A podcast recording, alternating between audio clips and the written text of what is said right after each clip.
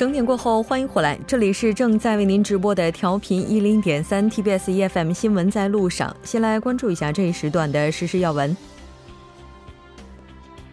二十日下午，首尔中央地方法院刑事合议三十二部对前总统朴槿惠收受特殊活动费一案判处有期徒刑六年，追缴三十三亿韩元。经国家党公建介入事件，被判处有期徒刑两年。至此，对前总统朴槿惠的一审刑期已达三十二年。二是韩国青瓦台表示，已经就检查基伍斯戒严令一事。确定了相关的文件。据悉，本次公开的文件当中，包括夜间在光化门和汝矣岛投入坦克的计划，及国家情报院、国会、媒体等的管制计划。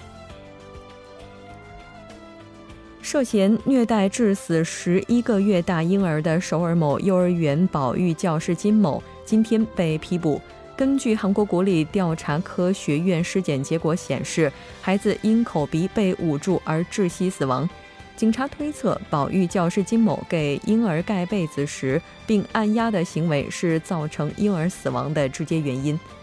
好的，以上就是今天这一时段的时事要闻。稍后的一个小时将为您带来今天的百味茶座、一周体坛、两个世界以及民生零距离。稍后是广告时间，广告过后马上回来。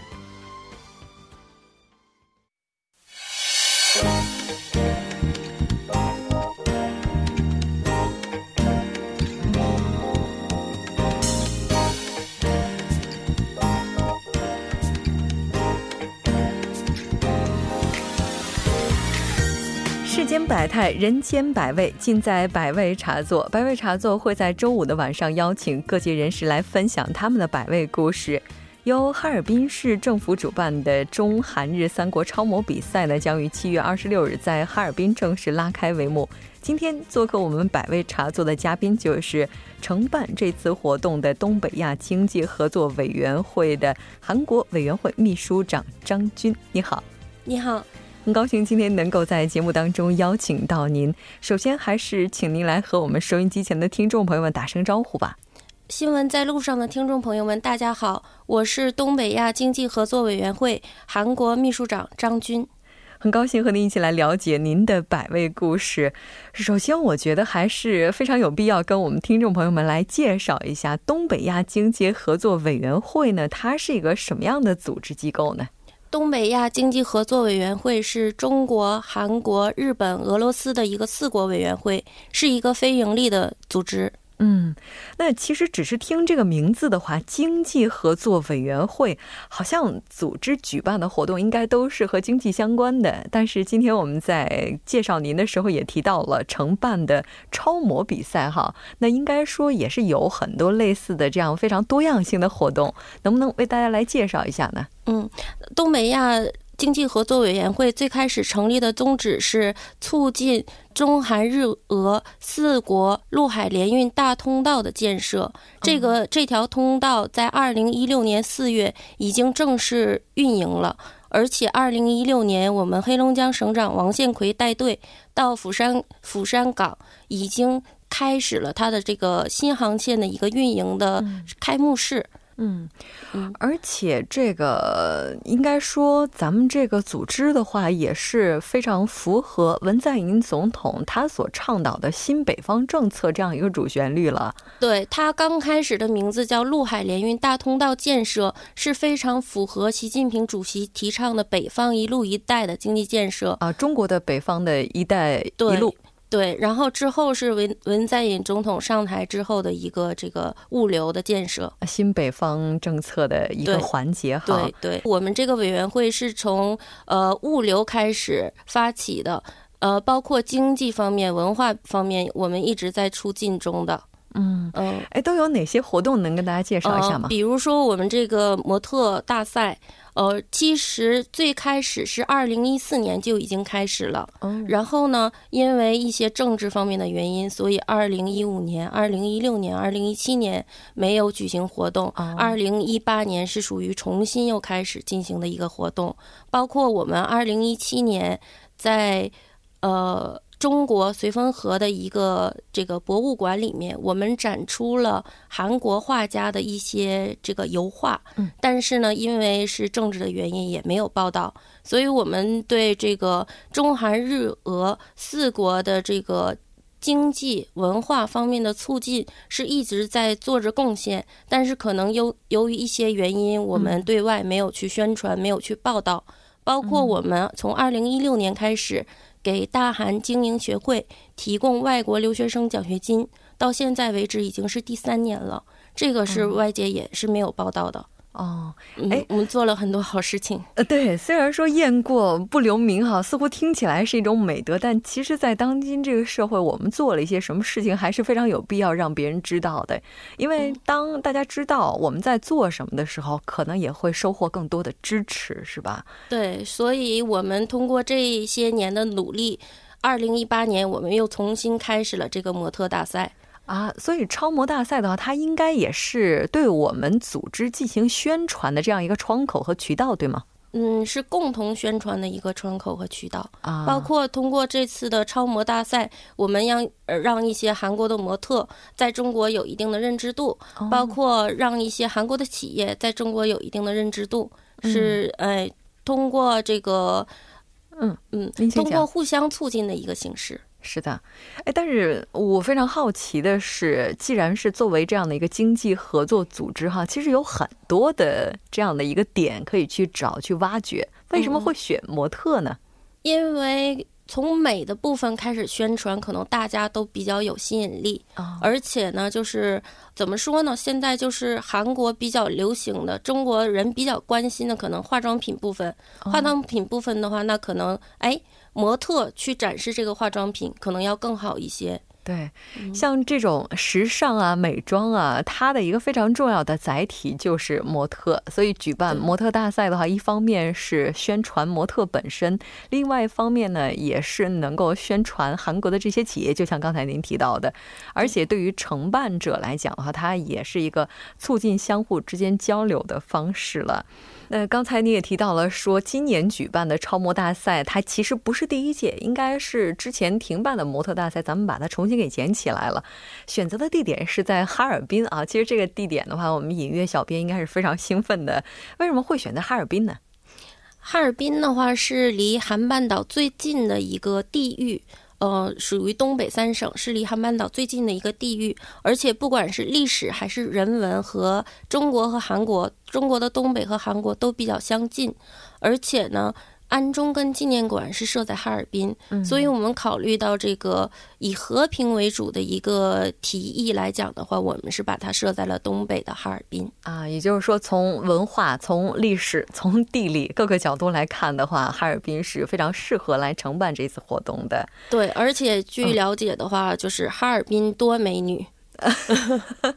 多长腿美女是吧？对对对，有这样一个说法。那活动比赛的话，它是在二十六号，具体的行程是怎么安排的呢？嗯，二十，我主要说是主要的行程。二十七号我们有一个入城仪式，是在四点半。那模特呢会穿着礼服。呃，在中央大街，哈尔滨的中央大街进行一个入城仪式。哇，呃，我知道哈尔滨的中央大街，虽然我从来没去过，因为好像这条大街的话，已经成为了哈尔滨的一张名片了。对对对，因为我们考虑到设在哈尔滨大街上，这个是要市政府去审核去。报备的是要批的，然后呢，我们很艰难的把这个部分拿下来了。嗯，包括是呃，这个主办方是哈尔滨市政府，他也很积极的在支持。然后呢，这个预计我们活动期间的话，会有百万人以上每天。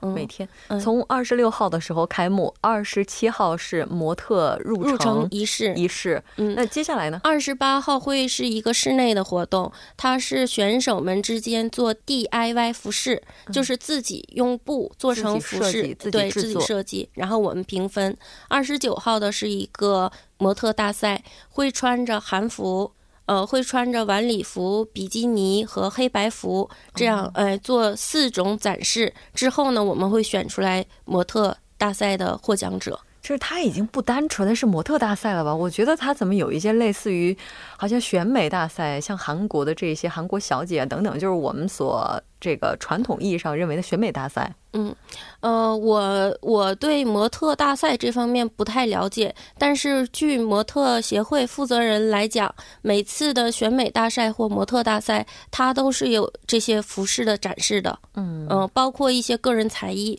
所以我们把个人才艺这部分去掉了。是的，哎，应该就是符合了刚才您说的那句话，大家可能对美的接受接受度是最高的，所以说可能从模特大赛着手的话，能够引发更多人的共鸣。那这次活动的话，主办单位是哈尔滨市人民政府，作为承办单位的话，那咱们主要承担的责任，或者说咱们这次主要要负责的是哪些部分呢？嗯，第一个，我们的作用是协调韩国的模特，把韩国最优秀的模特带到哈尔滨。第二个呢，是我们把这个宣传韩国的文化，包括一些韩国的传统的服饰，我们协调一些韩服的厂家，呃，去把这些优美的韩国的服饰展现给这个中国人民，把这些服饰宣传到中国。第三个呢，是一些韩国的企业通过这个我们的模特大赛，包括我们在中央大街设的展位，让中国人更多的了解韩国品牌和韩国产品。是，其实韩流的美妆，包括韩流服饰，在中国本来就已经有了一定的市场基础。借这样一个模特大赛的话，就是咱们希望达成一个怎样的目的呢？因为这次大赛是中日韩的一个模特大赛，我们还是希望通过这次大赛倡导一个和平的概念，然后呢，希望把一些韩国的传统的文化更好的、更直观的去让中国人去接受，让中国人亲眼的在一百万，呃，这个客流量的中央大街上去亲眼的看到这个韩国的服饰是多么的优美。嗯嗯，就这次展示的不仅仅有韩国的服饰，也会有中国的，也会有来自日本的模特，他们都会去展示自己民族的一些文化，是的，包括自己国家的一些元素哈。是的。那我们也看到说，咱们的委员长，然后也提到说明年活动会在韩国举办。是的，哦，并且在明年的时候，北韩也有可能会加入到东北亚经济合作委员会，咱们是不是可以期待一下明年的表现呢？嗯，可我我也是正在期待韩国嗯明年的表现，对，因为我觉得规模的话可能会更大，因为在中国的话还会受一些限制，但是呃，如果在韩国的话，我们想要做更大规模的啊。那刚才也提到了，说明年的时候，北韩它也有可能会加入到东北亚经济合作委员会，所以现在的话已经开始正式的去进行接洽了吗？嗯。我们东北亚合作委员会里面有很多委员，他们现在也在正在积极的跟北朝北韩去接触，所以呢，通过他们的话，我们可能会有有可能达成这个呃目标啊。也就是说，目前也是在接洽当中，还没有一个定论出来。是的，包括我们东北亚的代表团一次代表团，嗯，在六月份的时候已经去到丹东，然后已经进入到北朝鲜。哦，所以说目前看来的话，北韩加入到东北亚经济委员会的可能性还是非常高的。可能性是有的啊，是有的，但是不能说非常高。是的，我们也可以期待一下，因为毕竟的话，作为东北亚的国家之一，北韩应该说它在这块土地上的作用也是非常大的。而且，它如果真的能够加入到这个组织的话，可以说未来也能够促进南北之间，包括北韩和其他周边国家的这些人文的交流、非官方的这些交流，也是能够促进这一区域的和平。我们这基调定的也是挺高的，非常感谢。您今天来到节目当中来跟大家分享您的故事，以及东北亚经济合作委员会咱们的一些安排啊。当然，我们也希望听众朋友们能够更多的支持我们的工作，其实也是支持东北亚地区的整个的交流与合作。好的，非常感谢您。嗯，谢谢，谢谢大家，谢谢听众们，再见，再见。接下来来关注一下这一时段的路况、交通以及天气信息。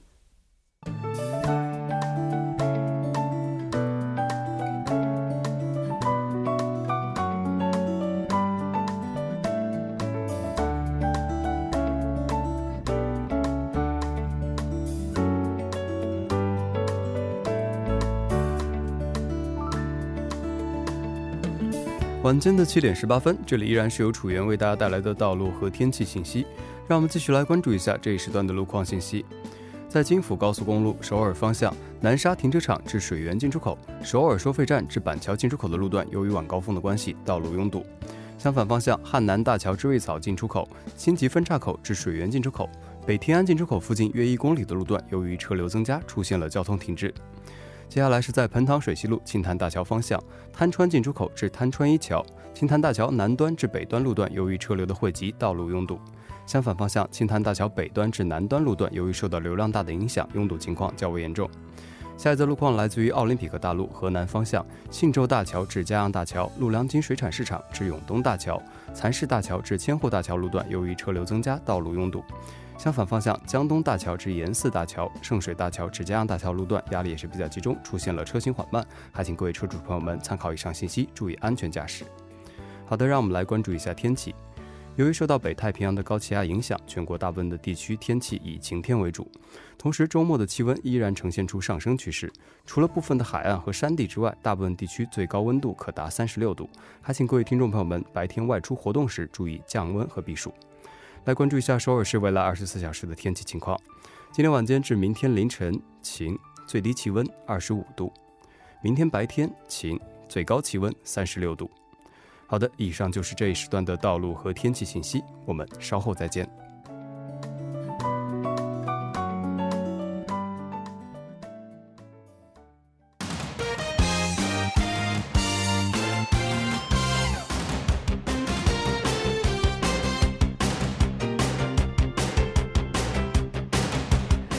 一周体坛带您了解一周的体坛资讯。接下来马上连线本台特邀嘉宾申韩哲，韩哲你好，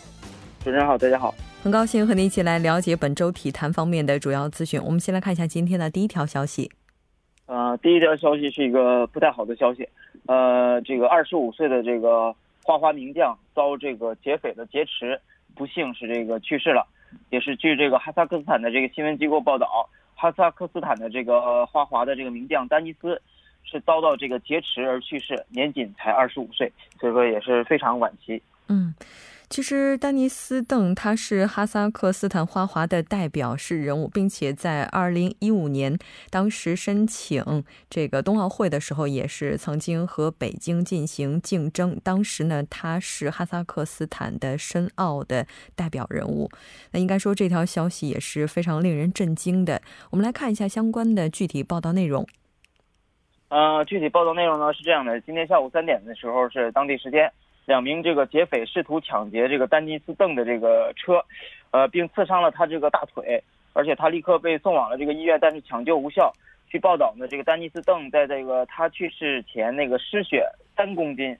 呃，三公升，呃，医院对他进行了这个三个小时的抢救，但是依然是无力归天。所以说，呃。也是对他来讲也是非常的不幸，不幸的是他不能和我们在一起了。呃，丹尼斯邓是这个哈萨克斯坦的这个花样滑冰的这个代表人物，他这个二零一四年的这个奥运会上也是这个铜牌得主，两次获得了这个世锦赛的这个奖牌，分别是这个二零一三年和这个二零一五年获得了这个铜牌，还获得了二零一五年的这个四大洲的这个冠军，二零一七年这个冬季大运会的这个冠军，以及五次哈萨克斯坦全国的冠军。所以说这样一个呃非常。有着希望的一个选手，这个不幸的这个遭遇，所以说，呃，我们也是非常惋惜的。嗯，是的，我们也愿逝者安息。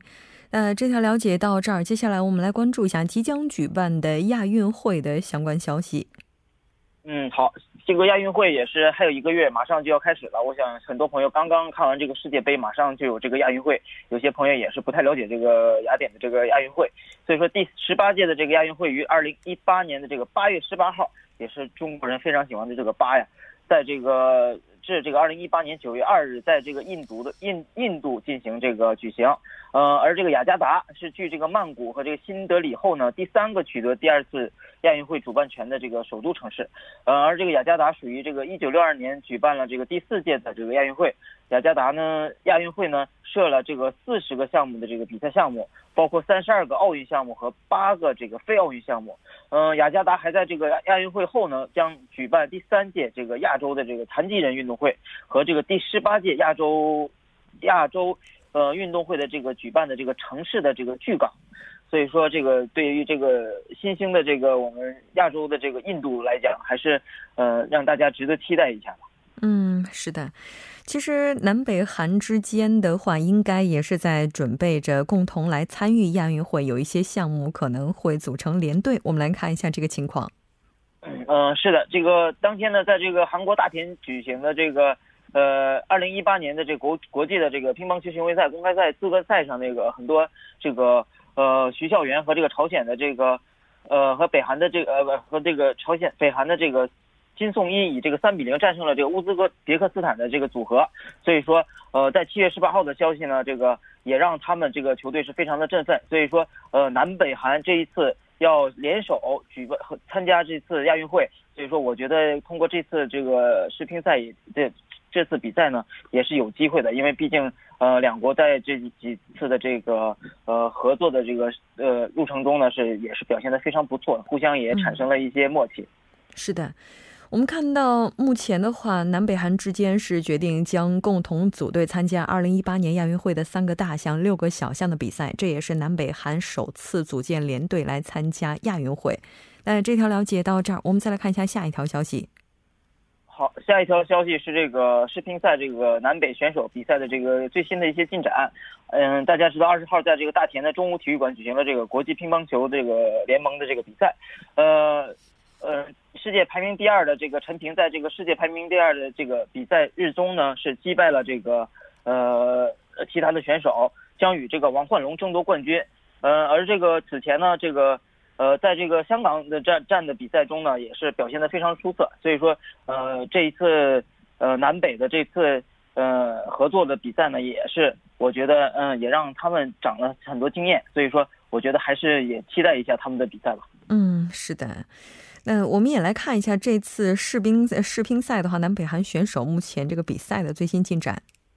嗯，好的。呃，这次最新的这个比赛进展呢，在二十日的决赛中，这个呃王英与这个。王焕龙争夺这个冠军，而这个此前张永贞在这个十六强的比赛中呢，打败了这个排名第三的香港队，战胜了这个夺冠的热门的球队。虽然这个呃身体还没有得到缓解，但是在第二局中呢，就帮将这个比分扳平。而第二局中战胜了这个拱手让给了对方，在第三局的时候是这个呃以五比零完胜了对手，最后是呃以十四比十六负于对手。呃，所以说这一次这个南北韩的合作，我觉得还是 进展的非常出色的。是的。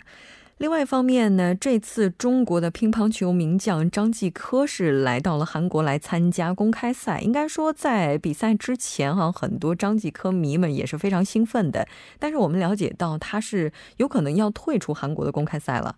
嗯，是这样的，国际乒联这个世界巡回赛大田站的比赛继续进行。由于这个腰伤的这个复发呀，张继科也是呃取得两连胜的张继科决定要退出这个本次比赛。备受关注的这个呃。呃，南北的这个女双选手也是顺利的过关。呃，当日上午的这个资格赛中呢，张继科是对阵这个印度选手这个德赛。比赛中，张继科也是两度领先，又两度被追平。呃，不断调整状态的这个张继科，最终以四比二的比分拿下对手。继这个十七日战胜韩国对手之后呢，赢得了两连胜的这个张继科，也是让场下的这个球迷不断的呐喊，也充满了期待。然而下午与这个队友的这个比赛前呢，张继科是由于这个腰部呃这个旧伤复发，所以说也不得已的是这个退出了本次的公开赛。嗯，所以这么看来的话，对于所有的运动员来来讲，可能最大的敌人就是这些伤痛了。那这条了解到这儿，接下来我们来看一下下一条消息，足球相关。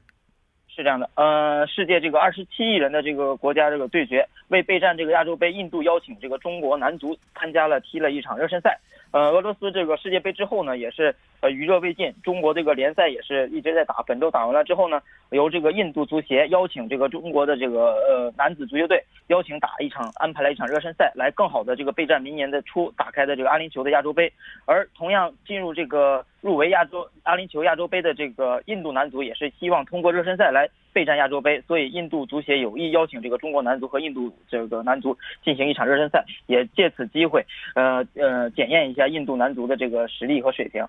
嗯，是的，应该说，这个作为全球人口排名前两位的国家，都是缺席了本届的世界杯，也是让人觉得非常的遗憾哈。那我们来看一下这次两队正式的交手，大约是在什么时候？